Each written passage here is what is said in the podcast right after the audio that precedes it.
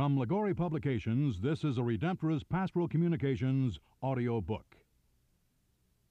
Philip St. Romain is the author of many Liguori bestsellers.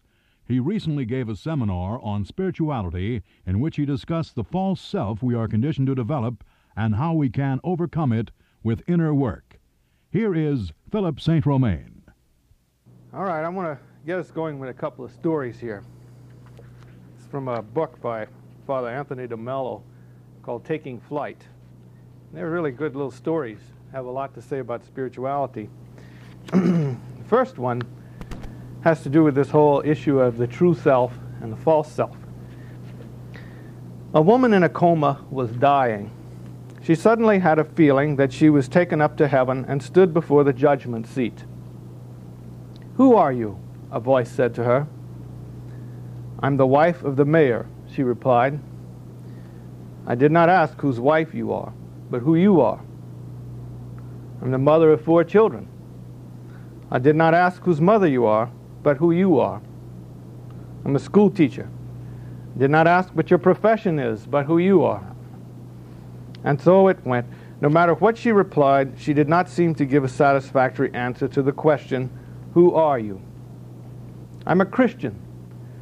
I did not ask what your religion is, but who you are. I'm the one who went to church every day and always helped the poor and needy. I did not ask you what you did, but who you are. She evidently failed the examination, for she was sent back to earth. When she recovered from her illness, she was determined to find out who she was, and that made all the difference. Little reflection that Father DeMello puts is your duty is to be, not to be somebody, not to be nobody, for therein lies greed and ambition. Not to be this or that, and thus become conditioned, but just to be. Okay? That's kind of the tone of the way I'm going to get at this topic. Here's another one. The student walked up to the clerk at the language laboratory and said, May I have a blank tape, please?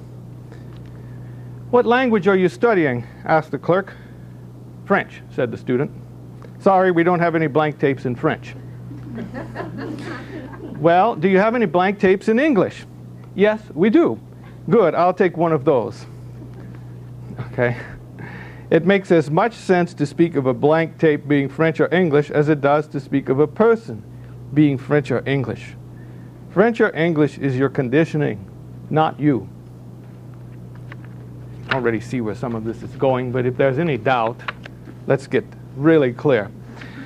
A car accident occurred in a small town. A crowd surrounded the victim so that a newspaper reporter couldn't manage to get close enough to see him. He hit upon an idea. I'm the father of the victim. I'm the father of a victim, he cried. Please let me through. The crowd let him pass, so he was able to get right up to the scene of the accident and discover, to his embarrassment, that the victim was a donkey.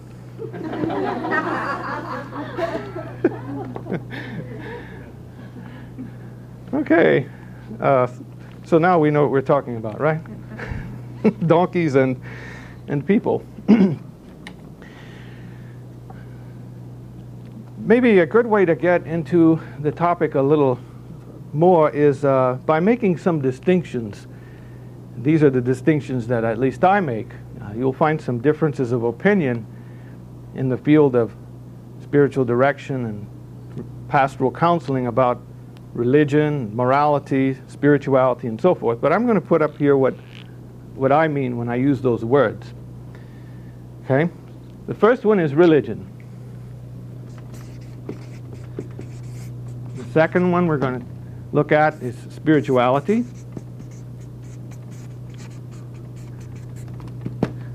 Third one is morality. And a fourth one we'll call inner work.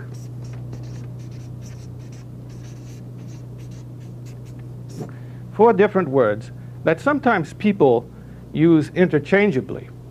They use them to mean the same thing. Sometimes they use religion to describe all of these things. Sometimes they use inner work to describe all of these things. But I don't think they all really mean the same thing. So this is in order to get us going, uh, the distinctions that I would like to make. First, religion, I'd like to speak of as traditions of wisdom and worship. Okay? You can say living traditions of wisdom and worship. A tradition is something that is handed down. So you can speak of Christianity as a whole tradition of wisdom and with a variety of kinds of worship forms. You could speak of Catholic Christianity as one particular current that goes all the way back in the Christian stream of wisdom, how we understand God, how we understand human nature, how we understand the world, and worship, how we express that understanding in praise and in the Catholic Church in a sacramental context. So we got that one religion, traditions of wisdom and worship.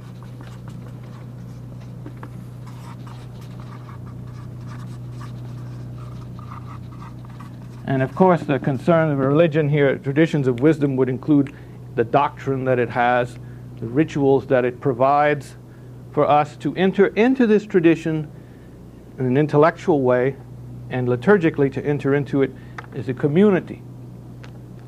Spirituality is, is concerned with something very related, but kind of unique. It's concerned with what is one's center Uh, it's also concerned with attention. And those are the two primary areas. So you, you, you might say that, that spirituality is concerned with the motive of attention. I would be concerned with the whole area of the will. What do we place as important? So obviously there's a relationship most of the time between religion and spirituality, where religion is telling us what is important, and spirituality is entering into a rather personal engagement with that tradition. Morality is concerned with uh, values that tell us what is good, what is bad. It's concerned with the whole area of conscience formation.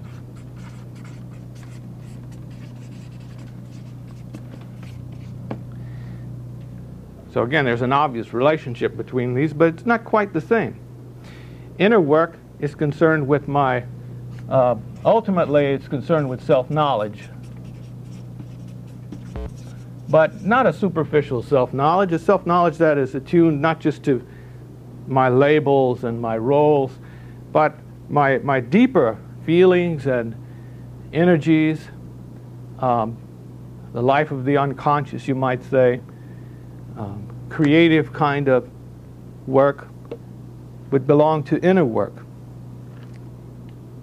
So there's four words, four kinds of experiences up there.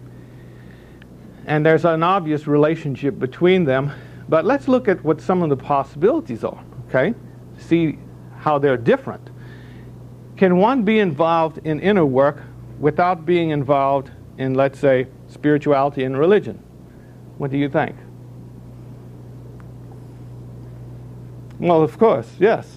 I think they can. I think people can be about discovering what their inner life is without any particular reference to God or centering their life in God, and without any particular concern for a religious tradition.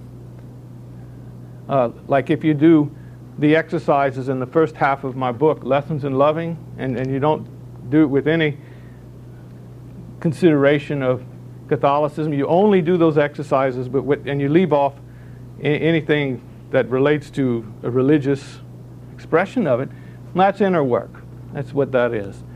And it's not necessarily spirituality then. You might get a lot of self knowledge, but then uh, where does that go? Okay?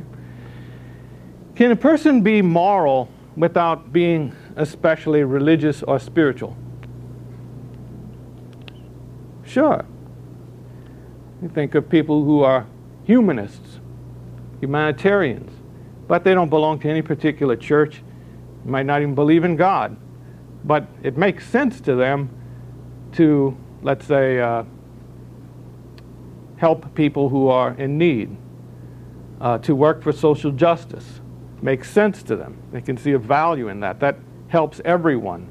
It makes sense to them to work for healing the environment. Um, it's bad for everyone if the environment is polluted. And you don't need to be a particularly religious person to realize that.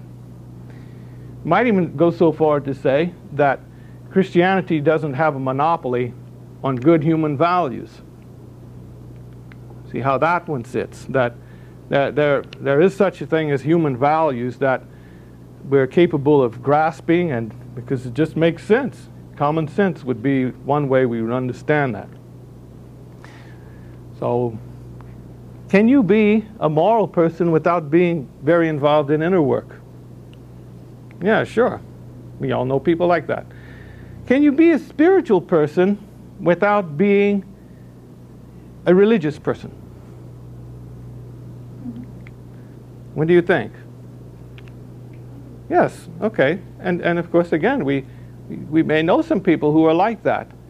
They have a belief in God, maybe a love of God, but it, it isn't really being informed by any particular religious tradition. And they don't feel any kind of uh, oh, inclination to worship with a community. Now, there's, of course, usually a, a natural tie in between spirituality and religion. As soon as I become interested in finding my true center, discovering my true self, uh, paying attention to my motive, you know, and what I'm really about as I do what I do, uh, I begin to wonder about the God that I'm trying to follow, uh, be at one with. I begin to wonder about my own nature. Who am I really? I mean, I can discover some things from my inner work, but is that my only resource for learning about who I am? So it's, it's very natural that people would look to religion to help them to live the spiritual life. And it's also very natural that religion would be the means by which people would be invited to live the spiritual life that through this living tradition, we are invited onto what we would call the spiritual journey. And spiritual journey is begins when we begin we, when we make our own decision to say, yes, from here on, I want to live to be this kind of person, this person who will live a spiritual life. All right. So there we have these four uh, kinds of experience.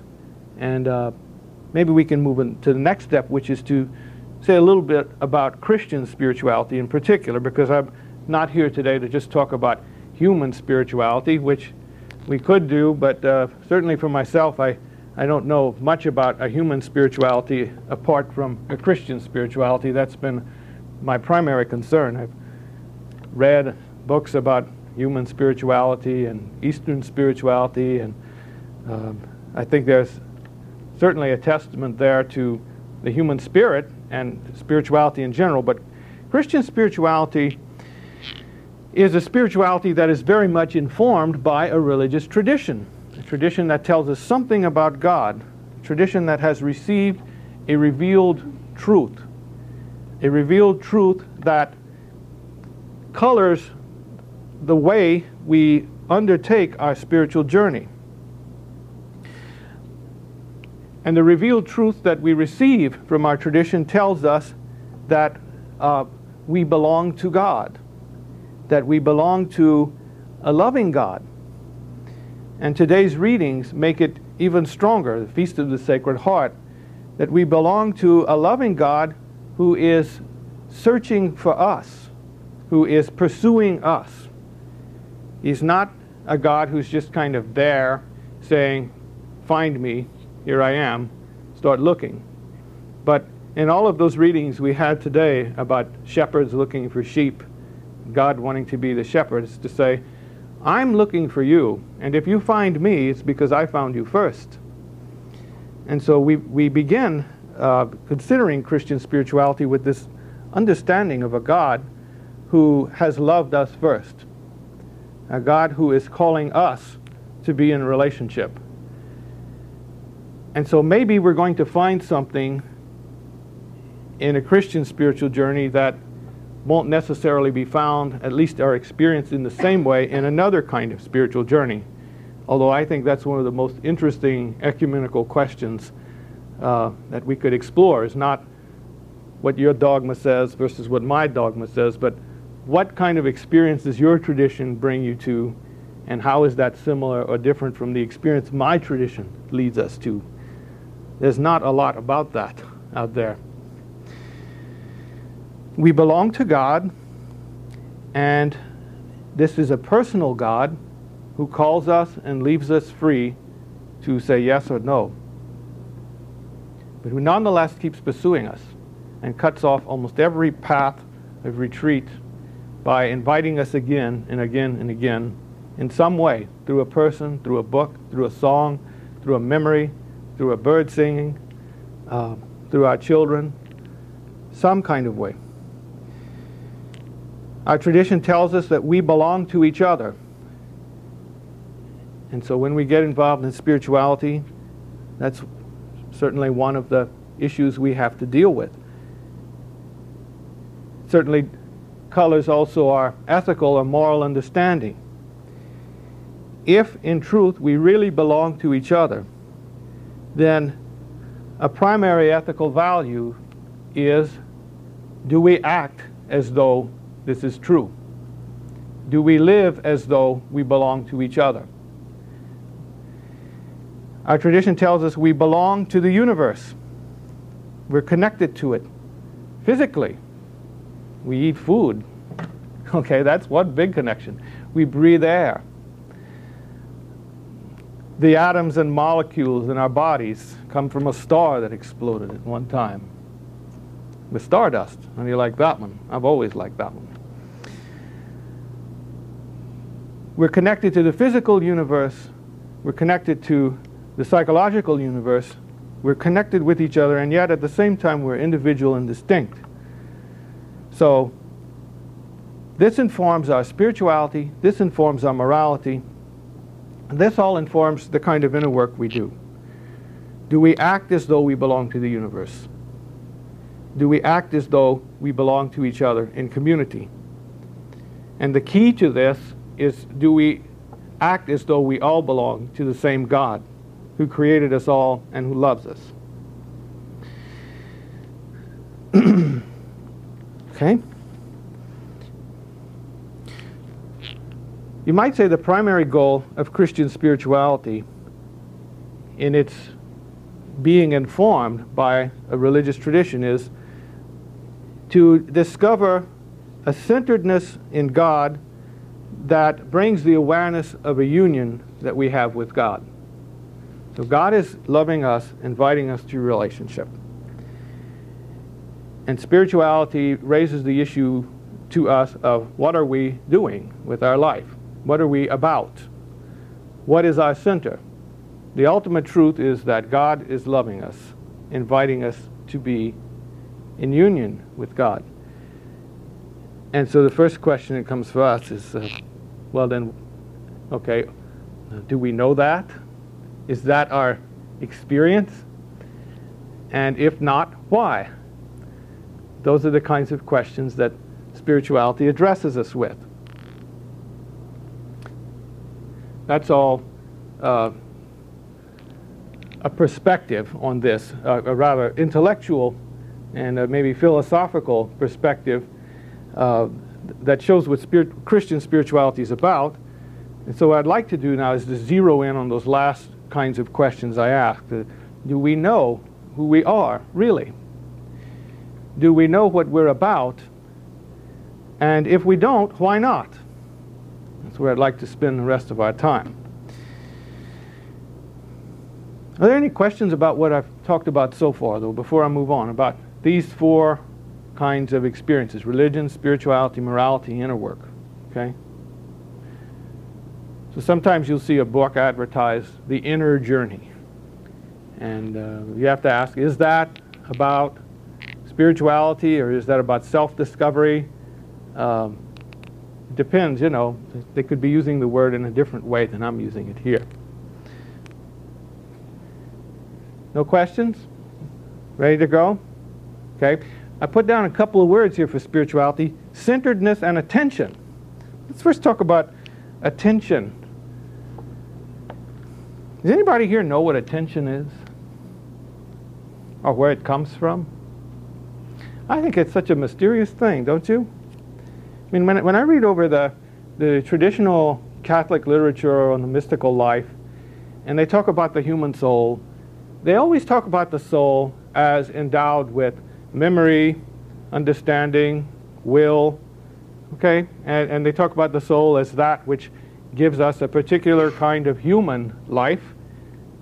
Because we are human souls, we are human beings. They talk about it being spiritual, opening toward God in one end. They talk about it being uh, embodied or, or physically expressed. But I've never found anything on attention. Certainly, attention is not the same thing as memory, it's not the same thing as understanding, it's not the same thing as, as, as will. It's not separate from those things. It's like attention is a kind of a light in us, isn't it? It's, it's a light that we, we take for granted. We don't, it, it's the light by means of which we see everything. Attention.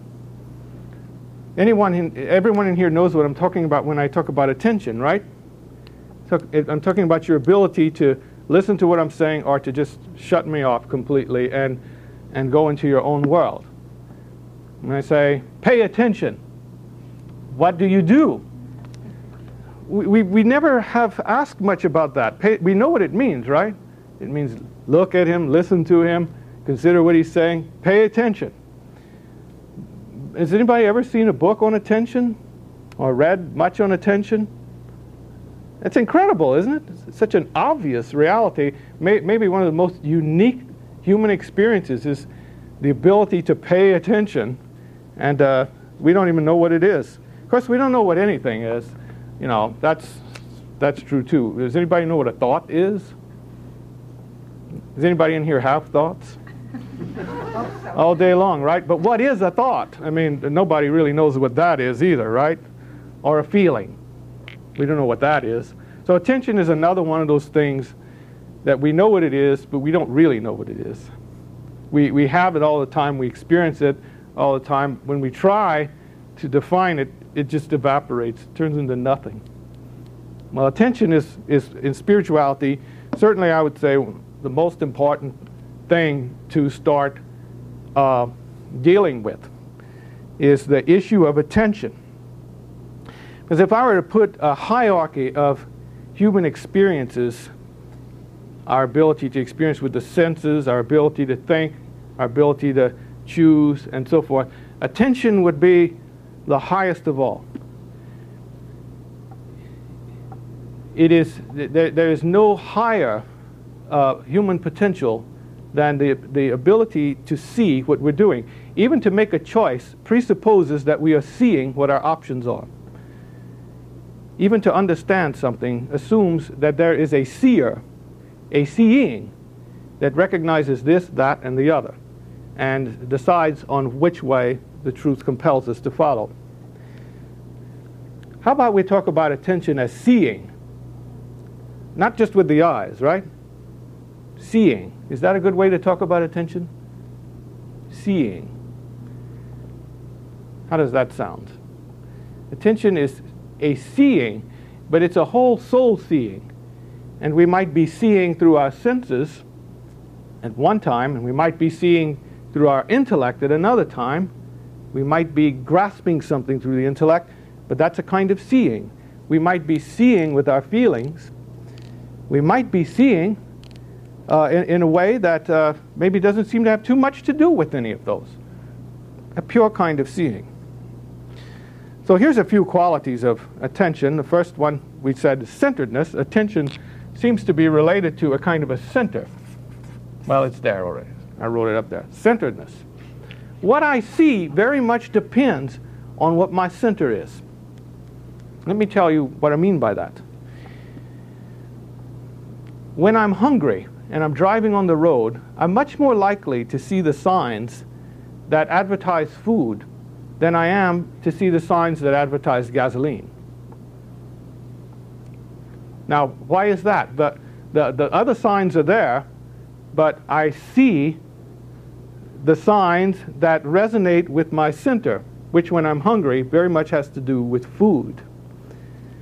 So what I see and how I see it is very much related to my center, right? When I'm depressed, do I see the world a different way than when I'm happy? When I'm depressed, I might look at you all and say, oh, how awful to be in a room full of depressed people. I see you through those glasses. My attention, the light that is shining through me, is colored by that. When I'm happy, well, I'm more likely to see a different picture, right? Okay, that's what I mean by one quality of attention is centeredness. And centeredness very much affects how we pay attention, what we pay attention to. What about when I'm afraid? Does that affect the way I pay attention? What about when I don't really like myself and I think I'm ugly and stupid? Does that affect the way I pay attention to other people? It certainly does. So attention is always there as the light by means of which we see. However, our experience of attention is very much affected by the center. You might think of the center as uh, a lens of sorts through which attention shines. And the lens can be very small, or it can be open. It can be colored, or it can be clear. How does that image? Okay? It's a lens. It, it can also turn. It can look this way or that way. So the seeing that I do as a spiritual person is a seeing that is colored by my center. We can speak of attention as having uh, quantity and intensity, as well as the quality that is given to it. The quality of attention is given to it by its center. The quantity of attention is given to attention by the strength of the center. When I'm very, very hungry, I am paying a lot of attention to possibilities for food. So attention can be a light that shines brightly, or it can be barely flickering. So there can be a quantity and intensity of attention. Sometimes attention can be seem to be really intensely focused on one thing. Those of you who edit a manuscript, better not be thinking of too many other things while you do that, right? It won't be good editing. You have to become involved in this manuscript. And sometimes attention can seem to be very open, like not really focused on anything, just generally attuned to almost everything. Just you're there. Okay? So there's some qualities of, about attention. Now, what does this all have to do with God? Um, well, remember, our center very much determines how we experience attention. And that's where the whole question of God comes in. What difference does it make if my center has something to do with God or if it doesn't have something to do with God? Does that affect my attention? Think about that for yourself. When you are centered in God, in, in even a kind of an experience of God, at least a, a faith experience, does that affect the kind of attention you bring? When you are centered in love, does that affect your attention? And does your attention in turn help you to find your way to love? So here's some things that the religion part tells us about God that has tremendous implications on attention. I'm going to ask you some catechism questions. First one, where is God? Anybody know? Where is God? Nobody knows? Okay, God is everywhere. That's good. That's good. God is everywhere. In, in every place that exists, God must be there because it wouldn't exist without God, right? That's very basic Catholic metaphysics. What is God doing where God is?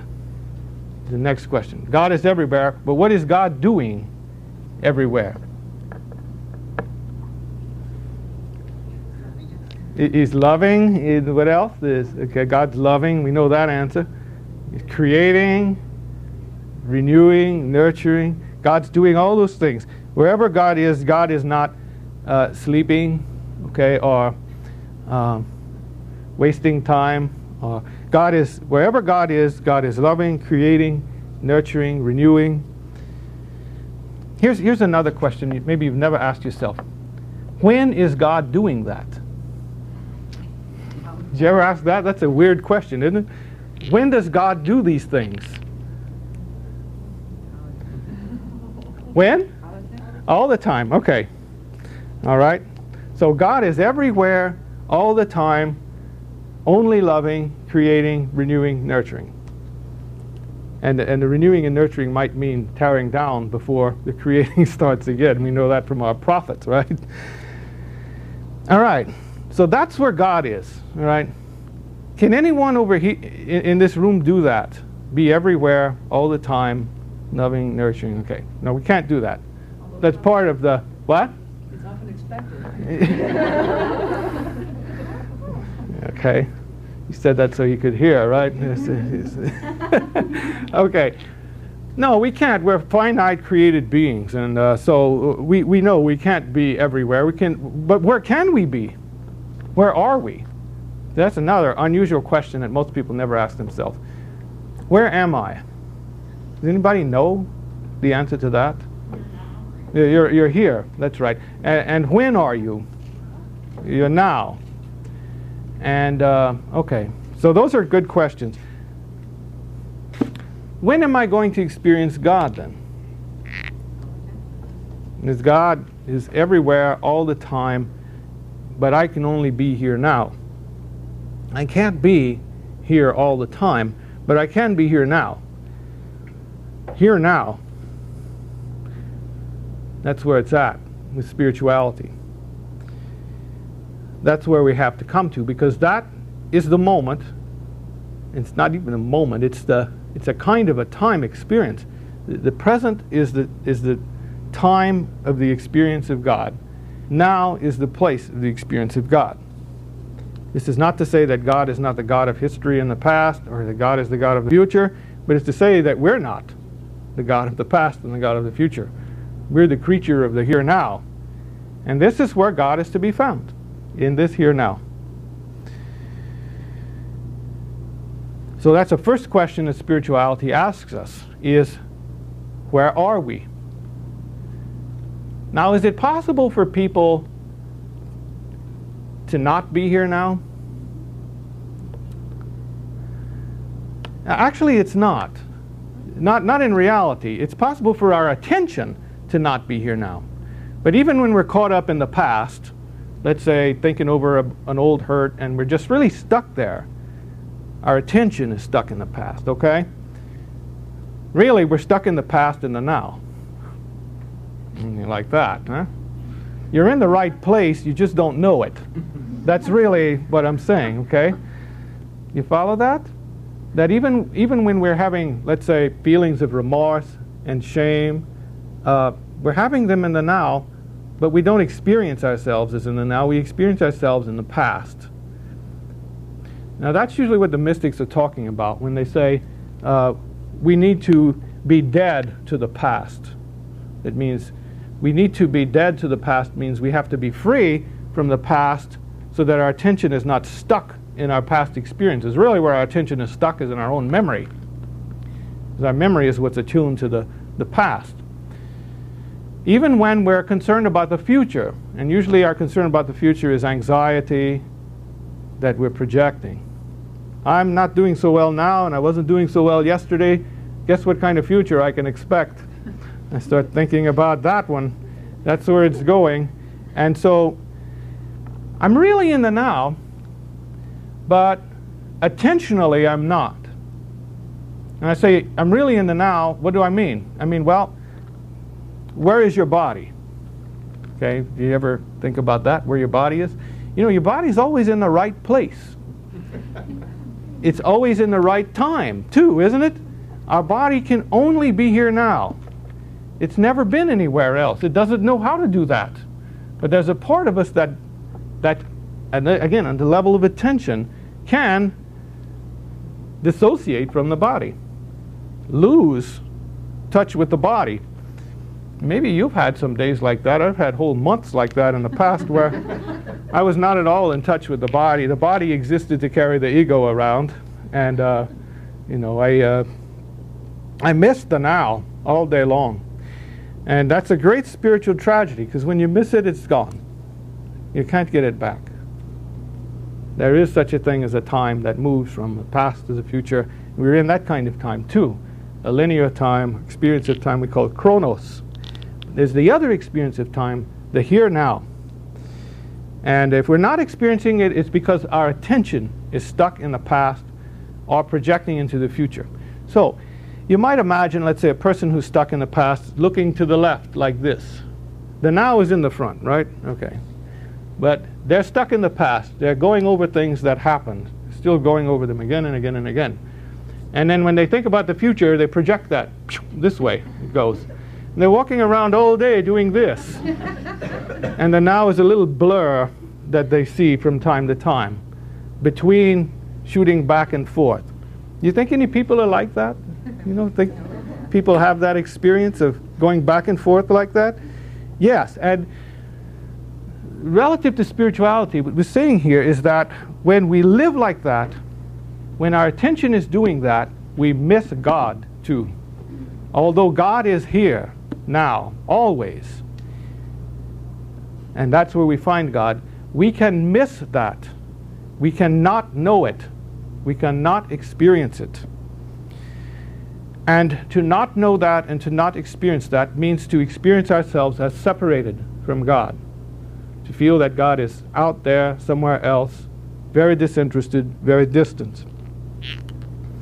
Another way to look at it, okay, let's say, uh, oh, who's the guy everybody likes now? Garth Brooks. Yeah, he's the guy that a lot of people like Garth Brooks. Let's say you're really a Garth Brooks fan and you want to hear Garth Brooks. And you find out he's coming to St. Louis and he's accepting visitors at Busch Stadium. There's a little office. You can go meet him there. You can spend 10 minutes with him uh, next Saturday at 2.15. And you, you call and you make your appointment and you're one of the first to call. So you're in. And you'll have some time with him. Where do you think you'll be next Saturday at 2.15? If you're really a Garth Brooks fan and you have that appointment. You know where you'll be. You'll be there, right? If you want to be in the presence of Garth Brooks, you have to be in the right place at the right time, or you'll miss him, right? What if we want to be in the presence of God? Where would we have to go? What's the answer? To a retreat center? to Medjugorje? Where do you have to go to be in the presence of God? Nowhere. Anywhere will do, right? And that's what our tradition tells us, and our mystics say that's correct. The tradition says it on the basis of revealed truth and experience, and the mystic says, absolutely, that is correct. I confirm that doctrine. God is everywhere. I cannot go anywhere and not find God. It's easier to find Him in some places. But if you can find Him in the ugly side of life, you'll find Him everywhere. Okay? So, Think about old Garth Brooks. If you want to meet him, you've got to go to where he is and be where he is when he's there. And we do that, and we bring our attention too. We remember everything he said, how he looked at us, what we told him, and so forth. It's a very powerful experience to be in the now doing something. And so with God, where would we have to go? Nowhere. When would we have to get there? Anytime. Right? So there's the invitation. I'm always here now, loving. You know that? Okay, that's the question spirituality asks us. God is here now, loving. Where are we? And what are we doing? You see how this works? You see how this goes? Spirituality? Now,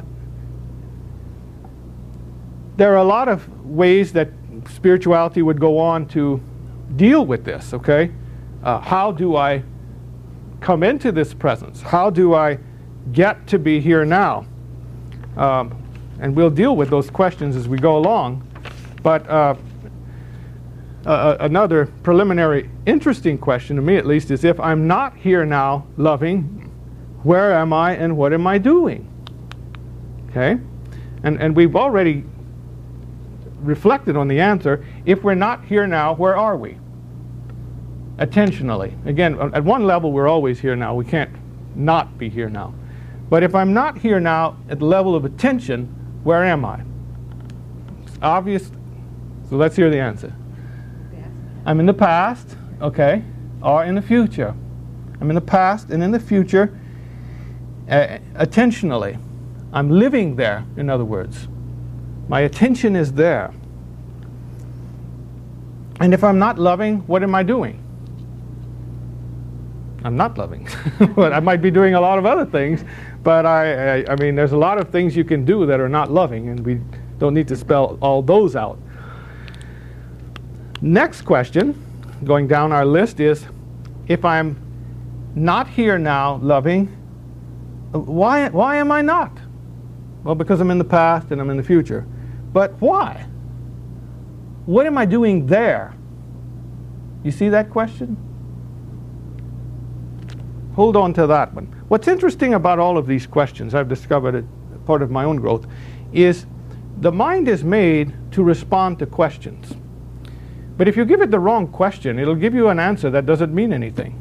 So if I really plant deeply into my mind how to build a nuclear bomb that doesn't destroy much property, but kills the maximum amount of people, okay, it, it will work on that problem. So there's one sense in which the mind is amoral. It's like a computer.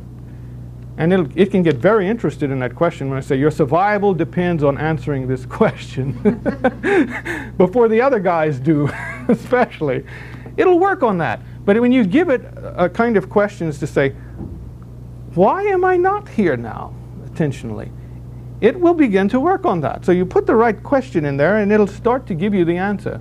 So it's one way to nurture your own growth is to keep sticking the question in your mind. Only we have to be careful about the questions that slip in from the world and from television, from culture. They're constantly sticking questions into the mind that we have no business thinking about, that waste a lot of time. But the question, why am I not here now, is an excellent question to ponder. Because I'm in the past. Why am I in the past? What am I doing there? That's over, right? That's done with. Does anybody know the answer? Why am I in the past? What am I doing in the past? Yeah, it's well, it's safe, right? It happened, and I can go back to it. I can control my experience of it. Yeah, it happened.